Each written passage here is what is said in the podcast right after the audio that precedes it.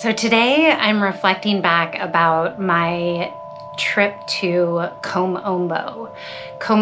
is in Upper Egypt. It's in Aswan, right along the Nile River, and it is a temple dedicated to Horus, the falcon god, and Sobek, who is the crocodile god.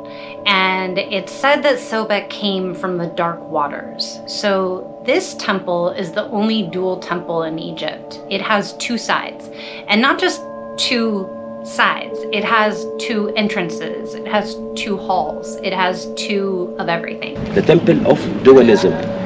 The temple is almost doubled in everything.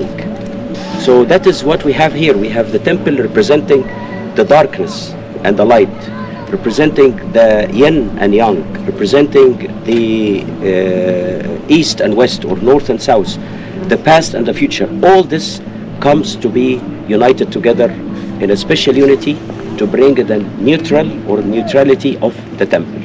Towards the very back, there is uh, only one thing that is one that has one thing called the seat of neutrality. And it's a place where high priests would go and sit. That seat of neutrality brings balance into polarities. So it's where you feel that, that natural rhythm. One side naturally had the sun shining on it. We just enjoyed the sun. We looked up at it, we felt the warmth. And then on the other side, it was in the shadows. And I laid on the ground and I wanted to feel the cold floor. When things are in balance, take light and dark, for example, they can coexist naturally and beautifully together in balance. There doesn't have to be a fight. So the natural order is finding that balance. That's how Kom Ombo felt to connect to that inner the inner being that we have, that inner knowing that really guides us.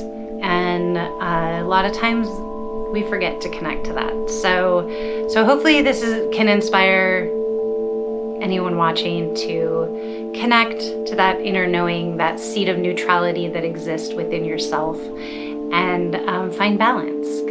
Thank you again to Joey McCune at Sound Healing Tulum for making that day happen. Thank you to Mother Earth for providing such an amazing backdrop. I hope you like my videos. Please subscribe and share them.